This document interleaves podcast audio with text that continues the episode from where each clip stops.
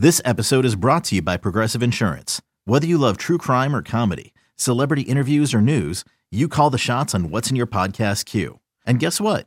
Now you can call them on your auto insurance too with the Name Your Price tool from Progressive.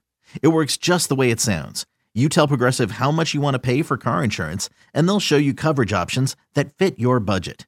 Get your quote today at progressive.com to join the over 28 million drivers who trust Progressive. Progressive Casualty Insurance Company and Affiliates. Price and coverage match limited by state law.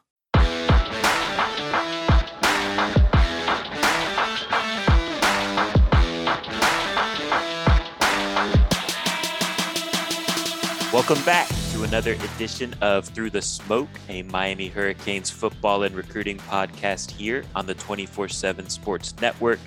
It is Michigan State week for the Miami Hurricanes, and on Through the Smoke, we always respect our opponent.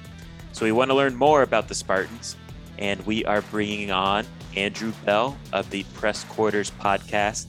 Andrew, on his own, went on the Through the Smoke through the smoke message board and basically said, Hey, I, I want to mix it up with you guys in a good way. He was very respectful, came at it right, and said, uh, If you guys want to know anything about Michigan State, I'm here to answer questions.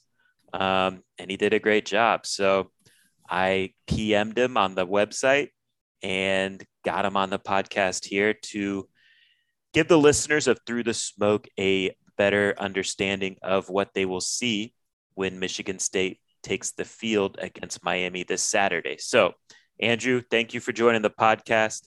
Tell us, I guess, a little bit. You know, I, I assume you're a Michigan State alum, right? Tell us about your your uh, your fandom of the Spartans and uh, you know all that good stuff. Well, first, I, I want to say thank you for inviting me on. Um, I've been uh, our our board was a uh, independent website until 24/7 came along, and um, we have you know another uh, probably 15 years of history before we joined 24/7 Sports. Um, one of the nicest things about the network is the ability to go on the other team's sites, and I've been a, a moderator and a, a, writer for the site from time to time. Now I now I do a podcast. Um, with another member of the site, just as as just for kind of fun, um, and it, I've always just kind of taken it upon myself to go on the opponent's board before the game and say, hey, if you have questions about state, let me know. I, I always found it was I enjoyed the games more and more if I knew right about what was to be expected. Hey, who is number five? Why is there a good number five on offense and defense like you like Miami has? So um, that's uh, that's kind of the genesis of that. Um, as far as my my fandom, um, I fortunately come from a, a, line of Spartans. My father's a Spartan. My there you go. I have two aunts that are Spartans. I have uncle that are Spartans. I have cousins, my sister, uh, all on down the line. So um, went to got to state in 2001, um, right at the uh, the end of Izzo's first uh, trifecta nice. of Final Fours. Yeah, I missed I missed that. It was the next year, and unfortunately, and um, got unfortunately I was there for probably the worst period of Spartan football in quite a while 01 through 05 where we had one win over Michigan and one bowl win in over five seasons Bobby Williams into John L. Smith. But um, you know afterwards I I ended up going to moving to Chicago and uh, started grad school here. And as, as kind of a hobby because I was broke couldn't really go out much I started doing some writing for the board and um, some uh, some coaches were kind enough that that were on our board to take me under their wing, kind of show me how you know really help understanding the sport, not just from a, a, fan perspective. And as I as I began to appreciate more of how how the game is played, the chess match, the the matchups, not just oh he got smoked, you know, or something right. and so forth, or oh lit up, or whatever the case. Oh he got burned, or you know, big play, you know, actually understanding, oh, you know, this, you know, the motion brought the linebacker out of spit. He took two steps the wrong way. The cutback lane was open, etc. Um, I, I, just, I love it. I, it's, it's, my hobby. So I end sure. up, um, you know, I, I, end up wanting to know more about the opponent. And then obviously, since I follow state closely, I uh, figure fair exchange of information is only, uh, only appropriate. So I got to say, um, I've had some some great receptions. I've had some some poor poor receptions from opposing fan bases. Uh, Miami's fan base has been, I mean, honestly, I'm not just saying that. I'm on here, really good. I mean, it's good. been really fun. I wish I was able to go to the game. I think it would be really fun to, to hang out with some of y'all. So, It's a good um, time. It is, yeah. Or so I'm told. Never been to Miami. I know. I know. How can I call myself an American? But um, uh, especially with COVID now, and I, you know, I'm a kid, I can't can't really get down there. But um, it was uh, really interesting to see your your squad because um, sometimes in these early big game matchups, eh, big because it's two Power Five teams. I mean, I think you're you're 24th on the in the poll. State's 29th if you look at the sure. also receiving votes. Relatively close. It's, de- it's, it's, supposed to be at least a decent game. Um, oftentimes, eh, most years you, you play a couple cupcakes and then you have your big non-conference game. Um, well, your cupcake had a grenade in it in, in, in right. Alabama, which is look, look, states played Alabama twice under Mark right. Antonio, and I think the combined score is like 86 to seven or something. I mean, so it, there's no no shame in that. Um, so, and at Appalachian State, take the name aside, is probably like we said, a top 40 team, certainly top 50 team. Um, that's not a you know that's not a Youngstown State who MSU played last weekend. Um, Northwestern's probably comparable most years to that that kind of range. So MSU at least had a decent opening opponent. So I think these teams have kind of shown their hand early in a way that you wouldn't you don't usually get most years which i think has added a little more to intrigue to this and we were talking before i'll tell you at least before the season started i looked at this as as probably the no worse than the no easier than the third hardest game on the schedule uh, they have right. to travel they have penn state at home and then they have to go to ohio state and let's right. be real that's it's all a different yes. ballgame um, and so you know, now it it's, has as much to do with how MSU has played as as Miami. I think the teams are more close than they were. Um, I think in our my preseason mind. Um, so it's going to be a fun. I think it's going to yeah. be a fun afternoon. Tell us about Mel Tucker, right? Because he's he's the head man. I know last year was tough for him. You can go into that as to why you know the COVID year, sure. but that was even more so the case for Mel than I think any other first year head coach last year. But what have you learned about him? Maybe, you know, including these two games, what impresses you about him as the head coach? Well, I, so the the circumstances of his hire are are unusual to say the least. So if anyone's been really following college football over the last 15 years, uh, Michigan State had a, a, quite a resurgence under Mark Dantonio. Uh, he was the defensive coordinator during Ohio State's 2002 2003 victory over the Hurricane. Sorry about that. Um, and at Ohio State, uh, went to Cincinnati, came to MSU as kind of a no nonsense, uh, you run the football, stop the run, good defense coach, uh, and really blossomed into, a, you know, a, at one point in time, probably a top five coach in the sport. Um, we had five 11 win seasons in six years. Yep. Um, and at one point, three, stri- three straight top six finishes, including a Rose Bowl win, a Cotton Bowl win, um, and then a uh, college football playoff appearance, which was the aforementioned like 38 to 7 beat down by Alabama because because Bama. Uh, it is what it is. You know, it is what it is. And that was tough. Um, a few things happened down the stretch um, with the administration. We had there was a, a top recruiting class that came in that um, a couple of kids got into trouble for um, not trouble. Let me be let me be frank about it. There was a sexual assault off campus that resulted in three of the top four players being dismissed immediately. Uh, friction in the locker room. I think things kind of uh, some things were outside of the head coach's control, but um, later in his career, I think it was hard for him to recover from that. Uh, and then the um, Larry Nassar scandal didn't had not, has nothing to do with the football program directly, but gutted the athletic department as well as the president. And so when he probably could have, if he had some more institutional support and structure, probably could have course corrected. Ended up kind of ending his career with, you know, uh, he had a three and nine season in 2016, and then right. uh, a 10 and three year, kind of a bounce back, but then back to back seven and six seasons where the the defense was fantastic and the offense I mean, was just was just painful. I mean, tw- like twenty like twenty points a game, painful. Right. And um, the rumor was, and I don't know, it's been substantiated that he wanted to coach in 2020, and then he had a successor picked out. Found out that the university had hired a search firm Um, again, this is hearsay. Um, and then because he resigned the day before National Signing Day in February of 2020, um, he had collected a like a five million dollar longevity bonus about right. two weeks two weeks ago or three weeks ago, and so everyone's like, okay, you know, he's going to stick it out. Uh, he had famously we called shuffle the deck chairs the Titanic, if that sounds familiar. Uh, he had changed the positions, like what each coach coached right. or something, you know, move the wide receiver. Yeah. And it was just, it just didn't work. And unfortunately, and the recruiting had kind of fallen off and it just started to feel like someone that had been holding on too long. And I think probably before his time because of the things that were outside of his control. Um, but I don't think he was good at handling, you know, when he the recruiting picked up, he wasn't great, I think, at handling the egos that came with that or the or the, sure. the maybe the expectations. Um, which is a, which is a skill in of itself, I think. Yes. Um, and he certainly went back to kind of overcorrected the last few classes and went for the, you know, gritty, not gritty, but the the hardworking, someone that just makes football plays regardless of their measurables.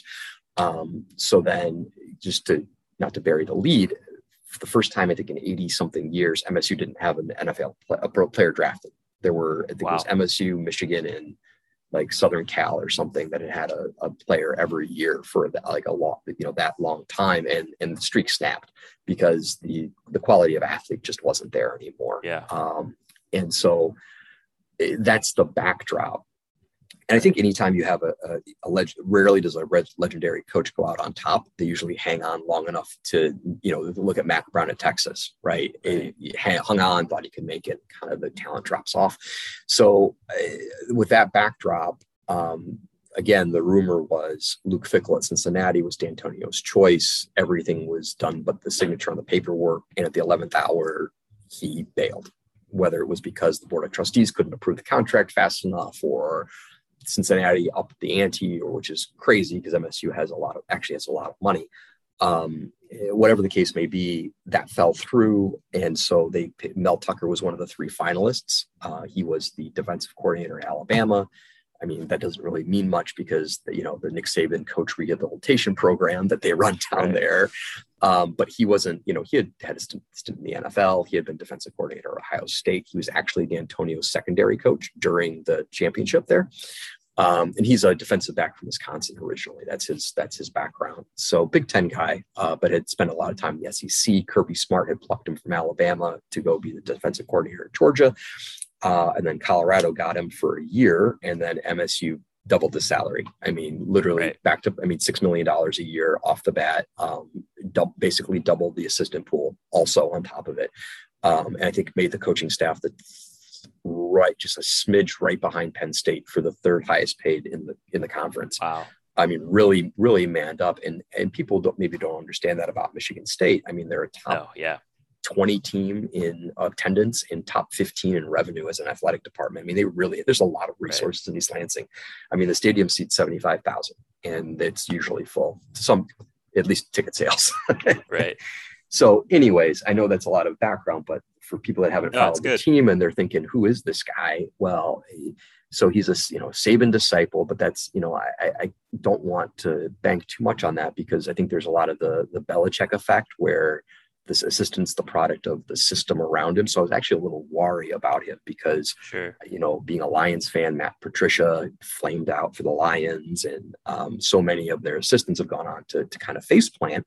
Uh, Saban famously not uh, but he did in the pros, but not in the uh, Dolphins. Obviously, you think you know about that, and um, so you know you're a little hesitant to take someone on that. You know when when you're such part part of such a powerhouse. You know, right. um, is it really their coaching acumen, or is it just the fact that he's got more five stars than you do four stars on his on his team?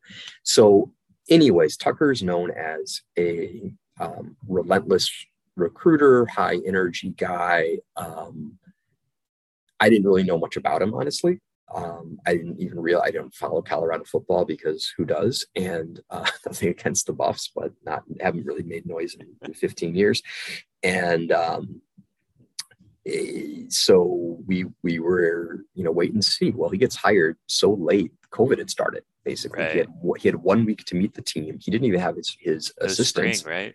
No spring. Spring ball gets canceled. Um, ends up uh, basically taking the offensive coaches from Colorado and keeping the defensive coaches from MSU. That was the Okay. that was the marriage, and then the uh, Harlan Barnett, who was the defensive coordinator at Florida State for a couple Right. of years, was MSU's co-defensive coordinator and defensive backs coach, and a, All Big Ten player and NFL safety for MSU.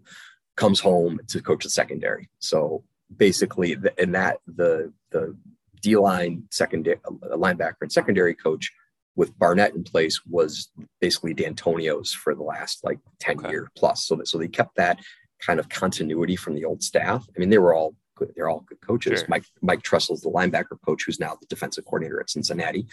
Um, and so Tucker brought his offensive guys and it's, and then it's kind of like, okay, what do we do? Well, they took, uh, took the tight end coach from Wisconsin, which produces good tight ends um, and started making some some more moves uh, with the coaches. But the problem was is there was no way to evaluate the roster, and that's really Right.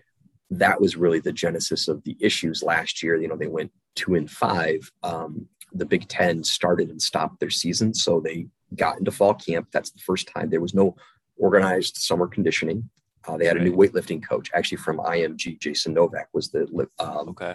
weightlifting coach there, and he came and came to state. Um, and the prior regime, everyone when someone takes over, it's you know the SNC, SNC is better than it's ever been before. Correct. Yep. You know, we're doing wind sprints backwards while juggling koalas or something. You know, something that's the next cutting edge ridiculousness. And um, uh, but one thing that did stand out was that MSU did not have a dedicated nutrition nutritionist on the on the staff, and Tucker addressed that right away.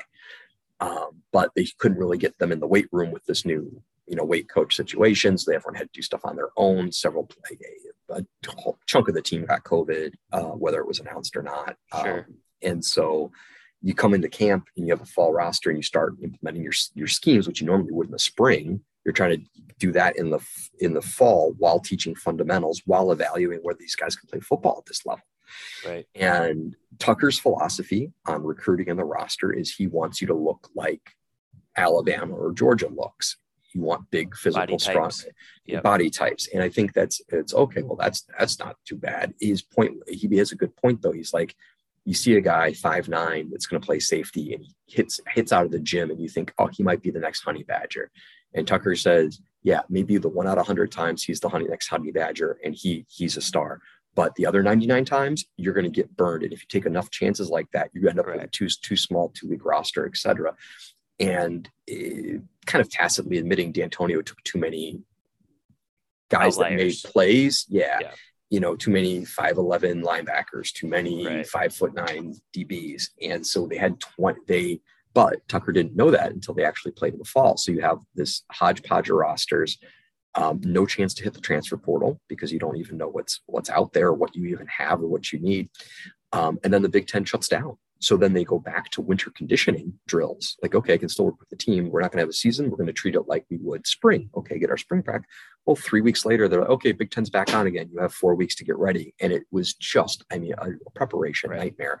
So they come out they play rutgers which is you know i think we can all know is like you know the Kansas of the, you know, the Kansas of the the east of the Mississippi, um, and they commit not one, not two, not three, but seven turnovers in that game, plus turn it over on downs two more times, and they lose to Rutgers like thirty-seven to twenty-one or something. Just just just just hurts your soul to say as as a fan, and the team looks disjointed and sloppy and just terrible, and people are like, oh, you know uh, you know, six million dollars for this. You know, it's like okay, well, um, you have no credit. It looks like a team's not prepared. Well, what happens the next week? They go on the road to Michigan. I know no fans, and Michigan was 13th and just pounded Right. a Minnesota team that was coming off a big record, and they win. And they don't just win; they commit no turnovers. They outgame Michigan. They out time possess them. I mean, they all across just just beat them uh, flat out, and that got everyone's attention because wait, Right. wait, whoa, wait, this team just, you know, in one week you turn around and they go to Iowa, which is discipline on on steroids. Well, I guess probably not steroids anymore after their Robinosis scandal, but um I oops, didn't say that. Um, but the eh, they get pounded a few times and then they come back after a a unintentional bye week because I think Maryland or something had to had to cancel because of COVID. They play number eight Northwestern, who had just come Right. off. You know, they're fighting Reese Davises, and they were uh, they've just beaten Wisconsin pretty handily and look to be very much in control of the Big Ten West, and which is great. And um, MSU again plays a, a game that's clean, and you're going, okay, that's great. And then they get smoked by Ohio State, and then the, the wheels kind of they play Penn State tough for a half, whatever. Um, and then the, a, a real off season happens, and Tucker just starts, for lack of a better term, making moves. Uh, sure. They brought they broomed, not broomed. Uh, Twenty players transferred out. I think fourteen transferred in, uh-huh. plus the recruiting class. And so they have like 34 new players on the roster this year versus last year. So on an 85 man scholarship roster, it's about 40% turnover in one year, which is incredible. Right. And because of the way the portal works, these aren't necessarily cast offs. Um, you know, uh, Quavaris Crouch, starting linebacker from Tennessee, who was a top 60 recruit at one right. point rivals, we can say that name, I think, had them sure. as the number one recruit in the country um, as a running back, and he was starting linebacker for Tennessee. He's on state's roster. Um, you know, Kenneth Walker, who was a maybe not a starter at Wake Forest, but certainly a big part of the rotation, yep. productive college player. He comes in. Uh, they took Jarrett Horst, who's a starting left tackle from Arkansas State, who went JUCO to Arkansas State, and um, Lincoln Riley recruited him to go to Oklahoma um, the, for this year. And State Tucker's supposed to be this great relentless recruiter, out recruits him. He's you know six six three ten, and all of a sudden you you pick up you know half a dozen, literally half a dozen starters in one right. off season. You know the different team. The, yeah, two of the top three cornerbacks are from Florida and Alabama, and it doesn't mean that they're that doesn't mean that they're starting quality at their schools. But for a upgrades, team like MSU, yeah. they're upgrades, and so the team isn't perfect by any means. They're not a playoff contender. They're not probably not a, even a, an eight win contender. But to go from a two win squad up, that the talent is, you know, the, the talent was clearly upgraded. Uh, the other thing he did was, um, and this is this is much less interesting to your fan base, um, he took the number one high school coach in Michigan, who was an, who played at the University of Michigan, and brought him on the staff. Okay. And so at Cass Tech, um, which had produced a lot, it produced right. a lot of talent. Detroit. Thomas Wilcher comes in uh, to MSU. I mean that that's something that you just would never have seen. Um, and he brought in um, Wisconsin's director of player personnel when they got Graham Mertz and were recruiting at that, you know, top 20 level. Okay. This is the guy that was behind it. He said, you know, I have 12 assistants under with with in Tucker's program. Wisconsin gave me three. That's right. the that's the level of dedication. Uh, the recruiting is picked up. It's in the top 20 right now um, in a way that it'll probably end up in the top 30 but for a team coming off the record they're coming off of, um, right. he's he's really he's really there's been a lot of positive off-season development that people are getting excited about, so on and so forth. Um, and so then the question is, what's going to come this fall, right? Because talk talk is cheap, and I've seen, eh, you know, in my in my fandom spanning now 20 you know 20 solid adult years. Um, there are plenty of rah rah CEO coaches. You know, I think PJ Fleck at Minnesota is one, James Franklin's one um, and and talks cheap, and those types can sure. recruit very well. I think Tennessee, I keep beating up on them. I don't really like them, uh, but they go through. They seem to go through, you know, their their share of carnival barkers that are, you know, we're back, you know, Butch Jones and all this, sure. you know, recruiting these giant great classes. Can't coach their way out of paperback. You know, they can sure. sell. They, they can sell. You know, what is it? You know, selling ice cream to an Eskimo or whatever the phrase is. Um, but they aren't. They aren't going to be able to put the put a coherent roster in place or at least give up control to quality assistants to allow that to go forward.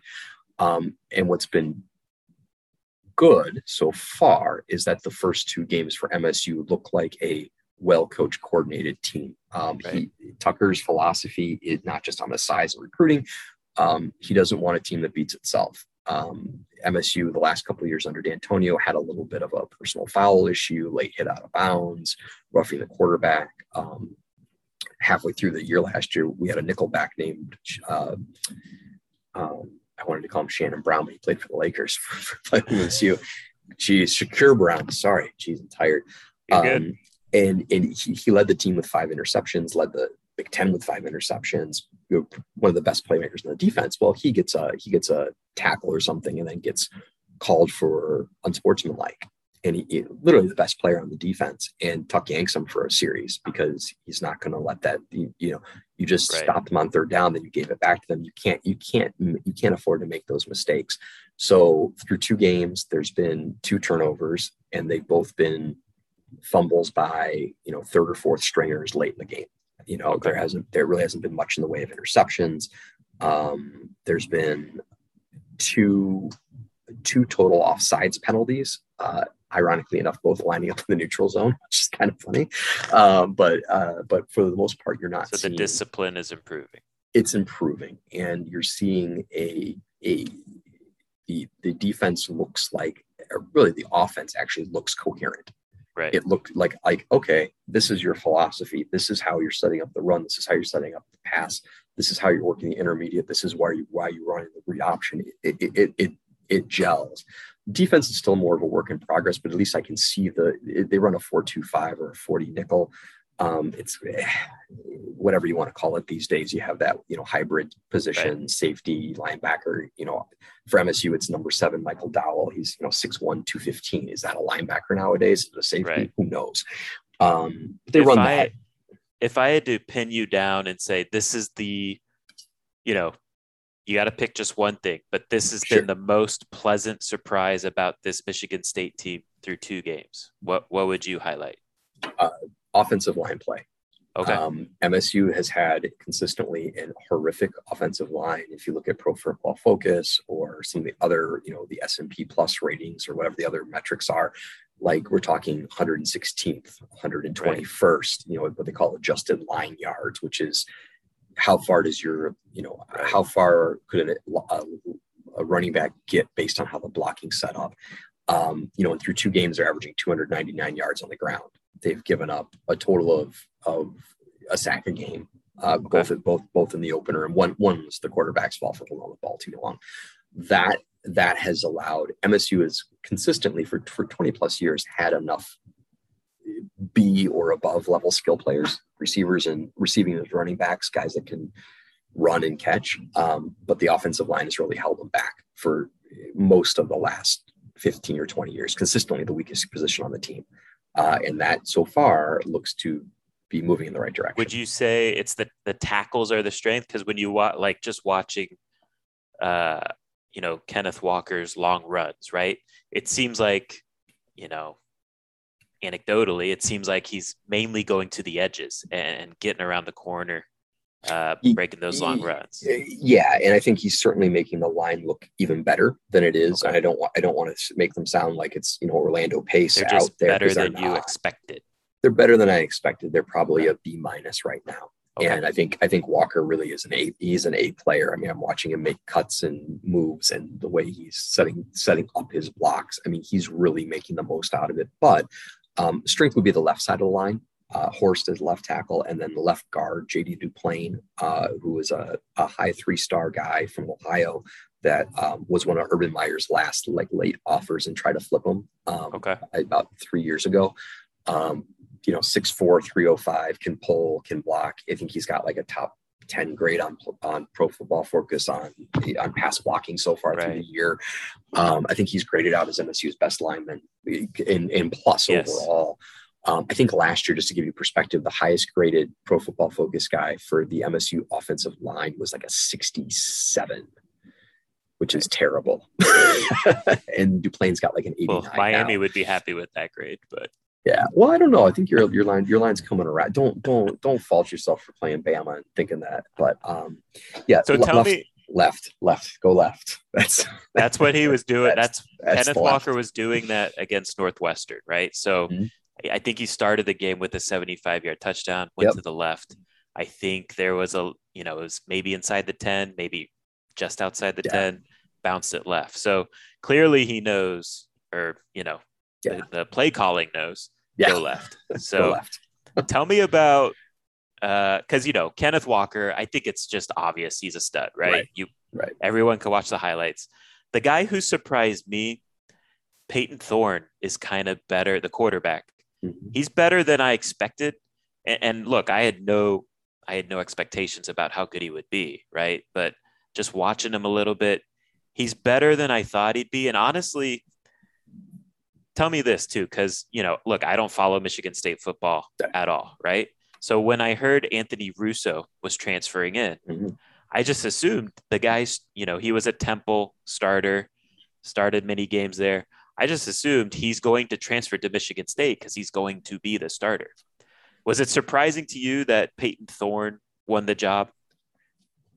No, because I had been on the Thorne bandwagon since last year. Um, I think the, the board was kind of split 50 50, you know, our fan base kind of 50 50 because same philosophy, right? You know, you don't bring in a three year starting right. quarter, senior quarterback if he's not going to start. But I kept saying the one thing I like about not one thing I like, I like a lot about Tucker. He's done a lot to make this fan base really buy in, and there's a lot of energy in the fan base with him. Um, best players play period. Um, he'll he'll bench a, for instance, um, MSU returned their middle linebacker from last year, Noah Harvey. He's barely played because a redshirt freshman Cal Haladay's better, and he starts okay. in his place, and he's like second on the team in tackles or something. Um, so when that came in, it was really because the last year's nominal starter Rocky Lombardi was terrible. He's now the yes. quarterback at Northern Illinois. I mean, he, was he was bad. He was, he was really bad. He was really bad. I don't know how. I mean, he threw for 10 yards an attempt and attempted three touchdowns against Michigan, which tells you a lot about Michigan um, more than it does him.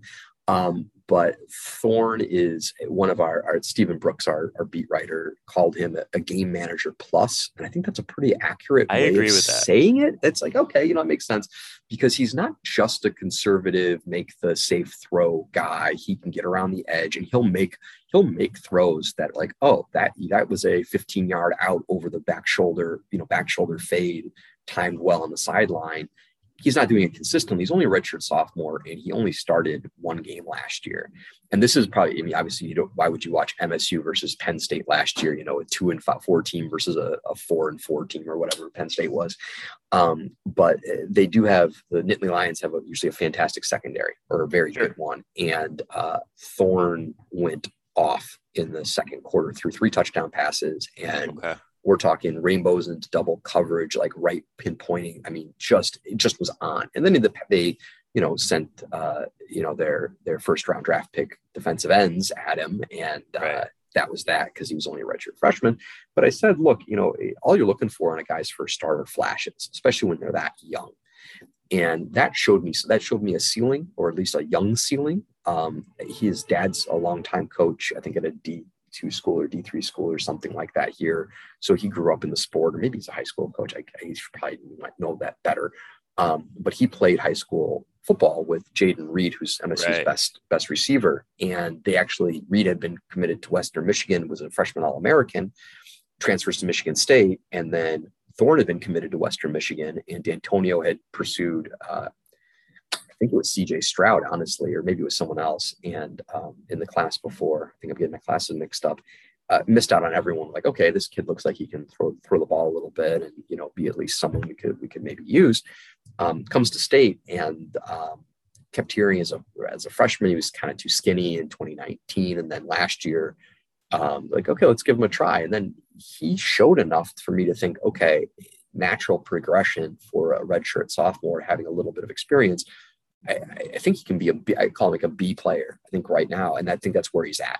And tell me this, because when I watch him, right, you know, I'm not saying he's he's not comfortable throwing from the pocket, but to me, he seems most dangerous on like rollouts. Like when he's outside the pocket, he will he keeps his eyes downfield. He's athletic enough to pick up scrambling yards. He doesn't really do it, um, but he will get outside the pocket and find receivers downfield. Would you agree with that, or would you push back on that? No, I think that's I think that's accurate. Um, it's it's a part of his game. I, he's he's an evolving quarterback. This is only going to be his fourth start, so I think part of it is, and because there was there was a real quarterback contra- uh, not uh, controversy, but competition. Competition. Um, yeah. So he's splitting first team reps, and I think people were a little nervous the first game. I think he completed sixty percent of his passes you know 185 yards, a touchdown, and he had 25 yards on the ground, um, which was nice. You know, 200 yards total offense. You know, didn't turn it over, kind of handled the game. Um, it, but he's really a um, he's just over. He's a solid runner. He's certainly not, Der- right. you know, D'Eriq King. He's not a right. Denard Robinson or anything like you that. You have to respect it. You have to respect it and he can escape pressure and, and keep keep a play alive and i think right. that's and and he's heavy enough and I, I, give him credit for this he doesn't quite have the arm talent yet to pull it off on the run you know like a patrick mahomes you know fall you right. know, I, I no, eh, eh, i'm just saying that there's a style of play several levels above where he's at but he but you see that you see those elements and i, I think he's probably he's probably most effective when he's he doesn't have to think too much as a young player you let him get in a couple of quick throws, state will go tempo, and even in the rollout. But like, just he's got a feel for the game. Some people just kind of have it as football players, and he has it. Um, I know that's not really a technical answer, oh, but yeah. that, but but that, that's what you see. Someone that's got a feel for what's going on. And, and one thing that's been impressive is that he's been willing to throw it away rather than extend a play too long. Yeah, he protects the ball. Yeah, he does. And so that's so it's been it's been encouraging, and that helps a lot. Defensively, you know, tell us what we need to know in terms of like maybe the strength or the weakness of of that side of the ball. So it's been a um, so the name of my podcast is the Press Quarters Podcast because MSU ran a press quarter system, meaning your corners are up under Dantonio, corners are up right. tight. It's very aggressive. It's basically a cover one all the time. Um, safeties are playing only nine yards back from the line of scrimmage. I mean, it's it's a it's an aggressive run stopping. It allows you to really effectively have nine in the box on almost every play, um, and you dare someone to hit a slot fade over you is basically the right. that's that's that you know to run and running in the I mean it, there's just never been I mean MSU was like top five in run defense for like six straight years or something. Um, the evolution away from that they they did the one guy um, Tucker didn't bring from Colorado was Scottie Hazelton, who was the defensive coordinator at Kansas State and had a lot of experience with the Big 12 spread. So he's got this 4-2-5 modified to, you know, modern, what I call maybe a modern 4 modern 4-2-5 that's a lot more cover three and a lot more um, bend don't break with the idea that with spread offenses just don't give up the big backbreaking play and then eventually right. the offense will make a mistake um, ironically enough, that's what Iowa runs. They just sure. run it better with better with more, you know, people are more established in the system. It's almost the exact opposite of what the guys had been taught under Dantonio. And especially last year, you saw a lot of people that were doing, I, honestly, the D line was doing uh, Tucker run fits and the linebackers were doing Dantonio run fits and giant holes were opening up in the middle because people are going the wrong way. Um, less less of that, but they're still getting used to the system. Uh, there's just hasn't been a lot of time. I think it's really been implemented. So you're really seeing a year one of a true defensive philosophy change, and it's sure. been okay. Um, I don't like it because in the big, I think eh, the Big Ten offenses don't warrant a bend uh, bend don't break, uh, except for like. Ohio State. And what point? And yeah, at this do. point, you know, yeah. you know they do maybe Penn State, um, but when you're playing a Wisconsin or an Iowa or you know some of the bigger, Stop stronger teams, you're stopping the run and having those guys in the box. I mean, oftentimes you got six in the box against five linemen and a and a running back, one guy missing, and you're toast. And God forbid you pull a tight end around or an H back. Right. Um, you know, in a pro style look, and then you can get gashed up the middle. Um, and that's been you know seeing the opponents run up the gut on MSU is not something I'm used to seeing, I see it more than I'd like to so far. Okay. The flip side is that the D line is actually pretty good, uh, particularly okay. the tackle. Tackles are good. Um, um, they, they go five. They rotate. They play. They've played I think ten or eleven defensive linemen in each of the first two games rotating regularly, liberally. Um, they play. There are five linebackers that aren't redshirt or that aren't true freshmen. They all play almost every game. Uh, so they do because Tucker's trying to get game reps and game experience in the system. I would expect a tighter rotation against Miami. And I think part of the breakdown are that there's so many, there's been so much change up front. Um, in that in that front seven or front six, uh, the back five, counting the nickel as a defensive back, they don't really they don't rotate quite as much. So there's a little more coherentness, I guess, in the secondary, but it's still a bend don't break. In Northwestern, dinked and dunked. I mean, only like six and a half yards in the attempt, which is pathetic. Right. But the guy completed seventy percent of his passes because everything was open underneath. Um, tackling is good though. I would say they will allow completion, but not a lot of yards after catch. That's been okay. encouraging too. So it, the defense is definitely a work in progress. I don't know what Hazelton's D will look like when it's done, but it's not done. That it's not. It's not in its final form right now. What do sure. you feel like is the weak point of the defense? Like from when you would look at Miami and you're like, okay, this this concerns me maybe with what yeah. Miami can do. Um, so it's going to be the lack of a pass rush. There is not an organic bend the edge pass rusher on the roster, um, or at least not that it, it, if there's a true freshman, I haven't seen him play yet in that capacity. Hold on. Excuse me. Um, so because of that, quarterbacks have had too much time on third and long. Um, you know, teams like to rush four, drop seven, or you know maybe bring a linebacker, but still it's five on five against a mobile quarterback, a guy that can get outside, um, that's really worrisome. I, you know, King is a is a playmaker. I, you know, I watched, yeah. you know, I watched him pick up some pretty backbreaking, you know, third and 11s, third and 10s against right. Appalachian State, or even second and nine, where you'd run for 11 or so, or 15 or something, um, just enough to keep the chain moving.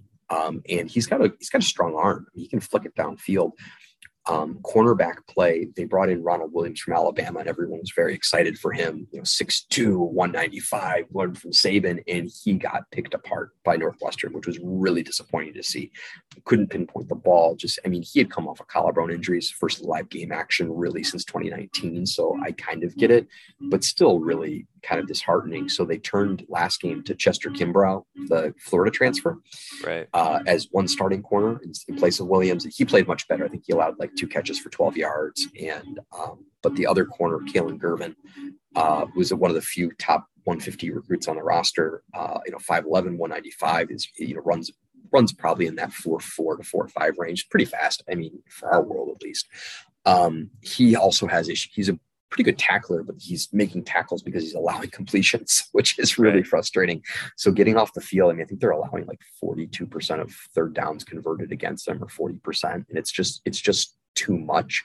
They're on the field too long. Uh, first and second down defense, strong, really strong actually. And really first and second down run defense are strong, but they get in, uh, they are not good at short yardage. They are not getting they, it's weird because they get good penetration on first and second down. And then, you know, if it's third and two, teams are running are able to, to, to crease them just enough to get three yards um, or four. You know, I think Youngstown State was four or five on fourth down, and so was um, I think Northwestern was four or five or four or six, and they're usually fourth and threes or letter less, and they're usually just run plays or quarterback sneaks, and they just can't quite get that last push to get off the field. So that is against athletes like you have in the heat that's going to be down there.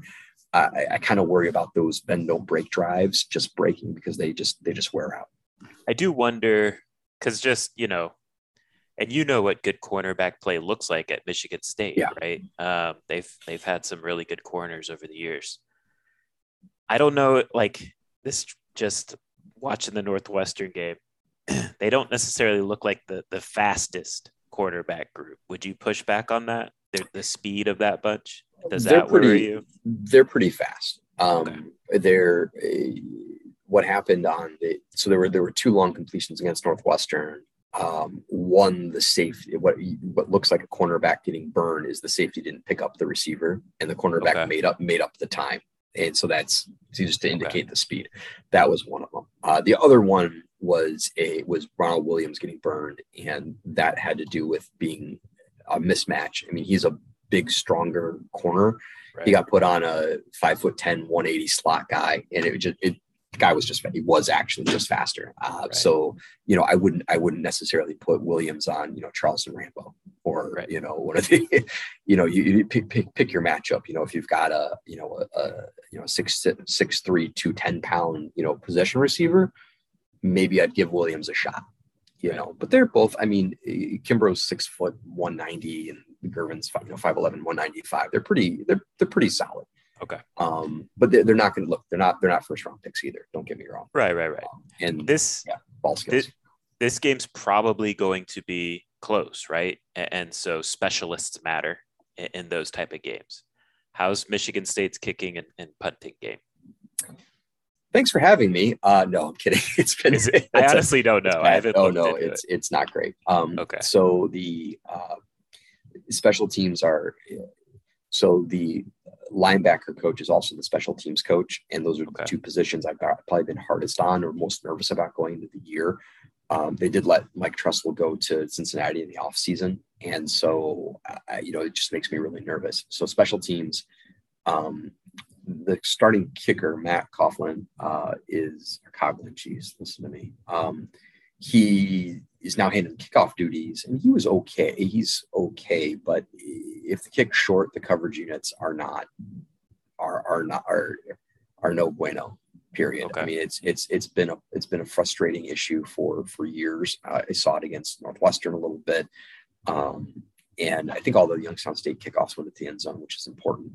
Um, the punting, the punter is pretty good. Bryce Baringer is a fifth year senior. I think he was like 47 yards a punt against Northwestern.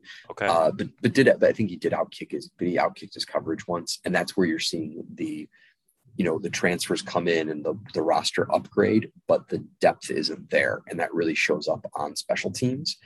Um, they have to use you know Jayden Reed is the the the starting receiver you know starting receiver, and he's the starting he's punt returner. And then Jalen Nailor, who's the other starting receiver, the two kind of the tandem there that that's you know we think are, are pretty darn good players. Uh, he's the kick returner because there isn't that speedy freshman that could just take it, you know, and take those hits and stuff. And I'd like to see that actually, hopefully, with this game. I'd like not see the stars be expended because there's only so much depth that MSU has, um, Right.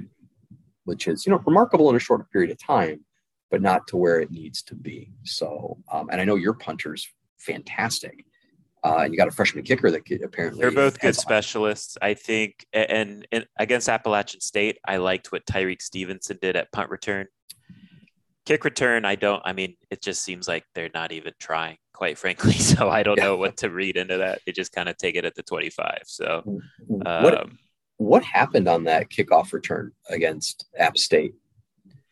yeah, they said, you know, the, the coaches basically said uh, some guy, I, they're playing a lot of freshmen, right, on, on those kick coverage units. Yeah. And instead of uh, spilling him, they wanted to spill him inside and they, they spilled him outside to the sideline. And he is Yeah. a legit returner, that guy. Oh, I Like, he- know. he's one of the fastest guys in the country. So he had a lane.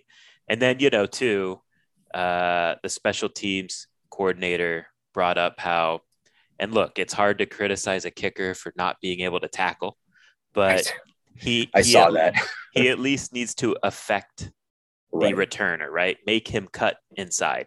right. Um, and he said if if if the kicker at least makes him cut inside, they tackle him at the 40 yard line. And you know, that's better than giving up the touchdown, of course. So yeah, I mean, I think it was mainly just freshmen um, making freshman mistakes, uh, kind of not understanding their jobs yet. Well, you can rest easy that that will not happen against Michigan State. It wouldn't matter uh, if you make a mistake; they might get the ball to the 26 instead of the 25. It, it- MSU hasn't had a return touchdown of any kind since 2014. It's a kick Okay. return, and they haven't had a punt return since 2011. It's been literally Okay. a decade since we've had it. So I wouldn't. I don't think they're going to start now. Um, I don't. I just don't think that's gonna that's in the cards. Um, what they do have, and I, I didn't, and I, I know I've probably gone over, but just to tell the listeners, um, eh, I went through the defense. The offensive scheme is kind of what I call uh, just a kind of classic current modern spread. It's 11 personnel, one tight end, one running back. Um, they are not a plotting Big Ten uh, six offensive lineman Wisconsin Right. team. This is much more. It's not a finesse offense either. I mean, the O line is. I think the skinniest guy is like 305, and most of them are like 315. I mean, they're they're big, big, beefy guys and, and playing pretty well. Uh, you know, right tackle 6'7", 320. Um, so you know, not small. Um, but they are, you know, one cut running instead of um, Yeah. you know, instead of power I. They do use an H back uh, like in lieu of a tight end, but it's kind of the same thing, right? Just lined up in the backfield. Um, former running back Connor Heyward uh, uh, is is playing that position. He's interesting because he was a running back. He's six foot three, Right. 235 um, arguably the best hands on his team on the team he's got very very like freakishly long arms for his size so he looks like he's six two even though he's six foot um, and he's thrown some really strong blocks so the edge blocking there you get some power football out of a spread formation but they'll go tempo they are not going to use 38 seconds on the clock. Um, they are going to look downfield. One thing that surprised me, you can tell me if this is part of Diaz's philosophy. I mean, I barely saw any downfield passing from either team against Appalachian State. I mean, is that just not something that you guys do, or is that is the defense designed to take that away, or you're saying Miami took away App State's both both sides of the ball. Both sides didn't throw the ball down, barely threw the ball downfield. I saw almost no deep shots. Everything was underneath. I think so. In terms of Miami's defense, right?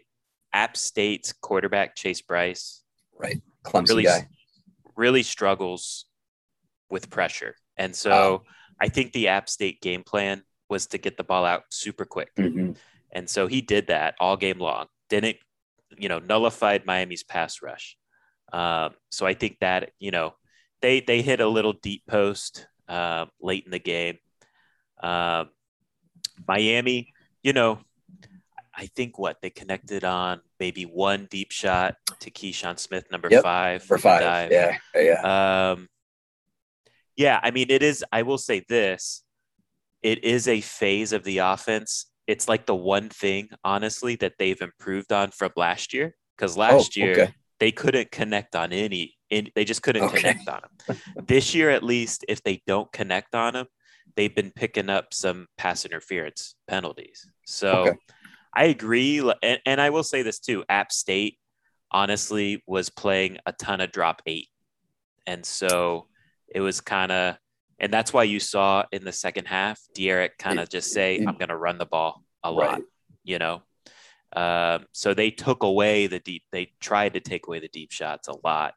To me, the the disappointing thing was, you know, when you drop eight and those quick passes are there, the wide receivers couldn't make that first tackle miss and then pick up right. yards after the catch. So to me, that's a big area that they need. And you're saying, you know, Michigan State will play kind of bend but don't break they're going to need to do that this week, right? They're going to need to make a guy miss. Yeah, it, and State's got pretty good safeties. Um, yes, Xavier, Xavier, Xavier, yeah, yeah. Xavier Henderson is probably going. He uh, he's an NFL guy. He yeah, and he said that before the year that he wanted this. This is it would be his true senior year, even with without even the, this is his fourth year period, absolute terms of the program.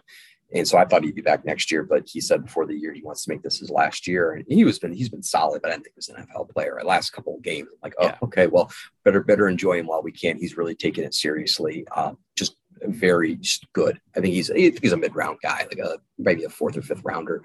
But I mean, it's a quality quality yeah. player back there. So it'll be interesting. I, th- I, think the big plays are really going to. I think this game is going to turn on big plays. This doesn't this doesn't have the feel of a methodical grind it out, out. Yeah, I was going to ask you, like, what it's, do you think this game will look like? Because I think the over under indicates the game might be what in the 20s, 20s. I think I wouldn't be surprised if this game's in the 30s. Yeah, you know? it's where I am feeling.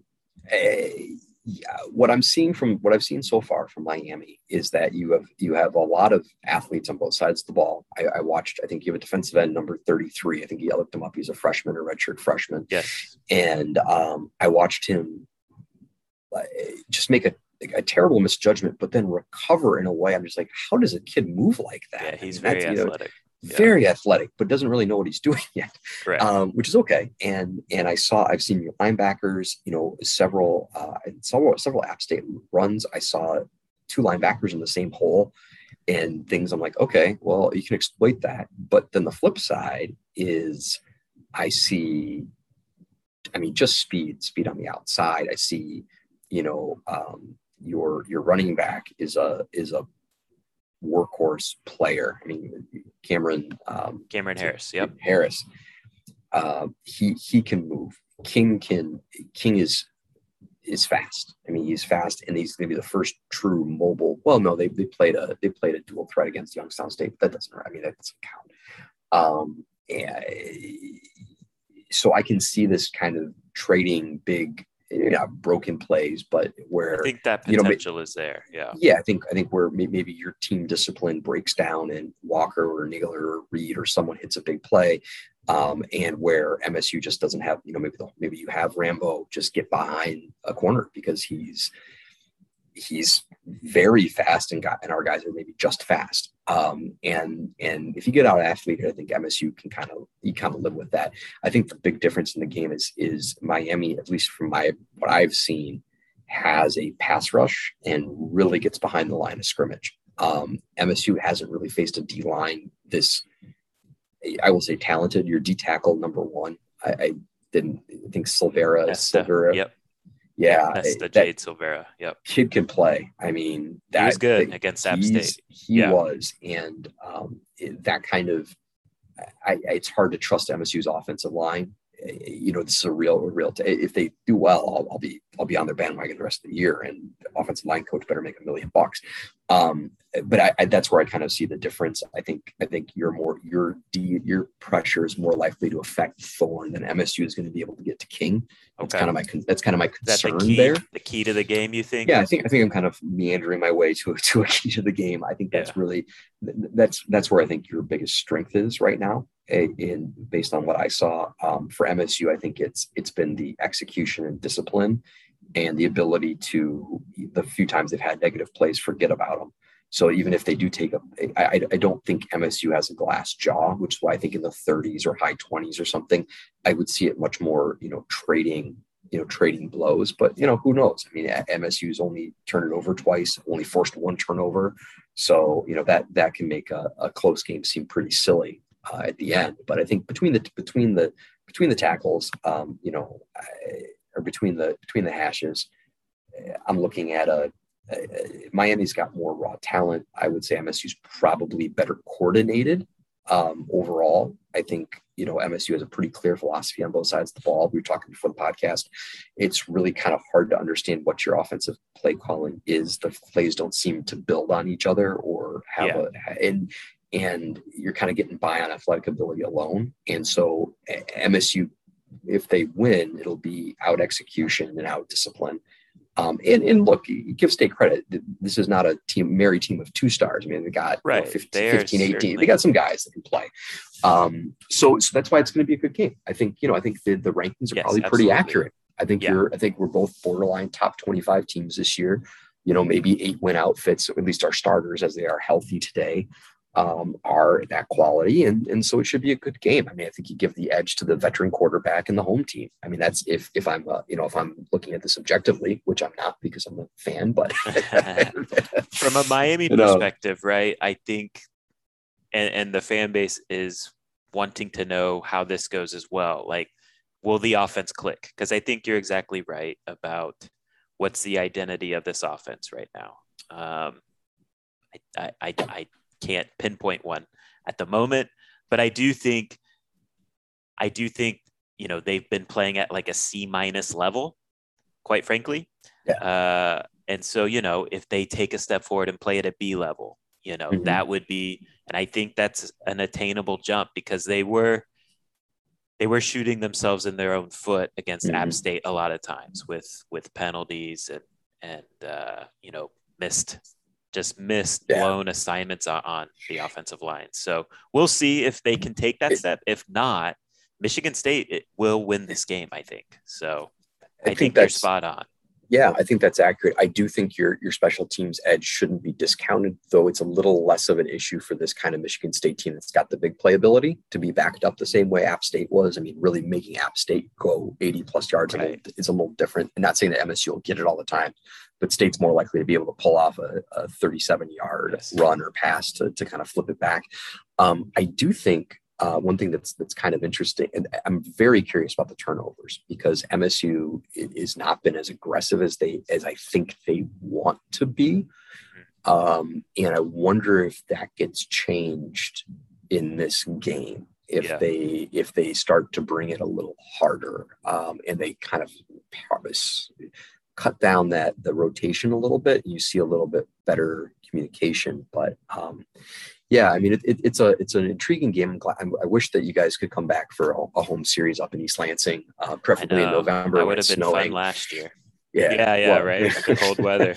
we were joking when the when the season got delayed. Maybe we get you guys up here for Thanksgiving and, and, and right. see, see see how you guys like twenty and, and, and blowing winds. But um, no, I I um I, I've really enjoyed interacting with your fan base. Um, you know, I, I don't know what's going to happen with your coach. I know he's kind of in, embroiled right now. I think I think fans tend to value offense over defense, and I think your defense is probably pretty dang solid overall. They haven't still, been the problem this year. It's been the no. offense, right? So, so uh, you're still and one.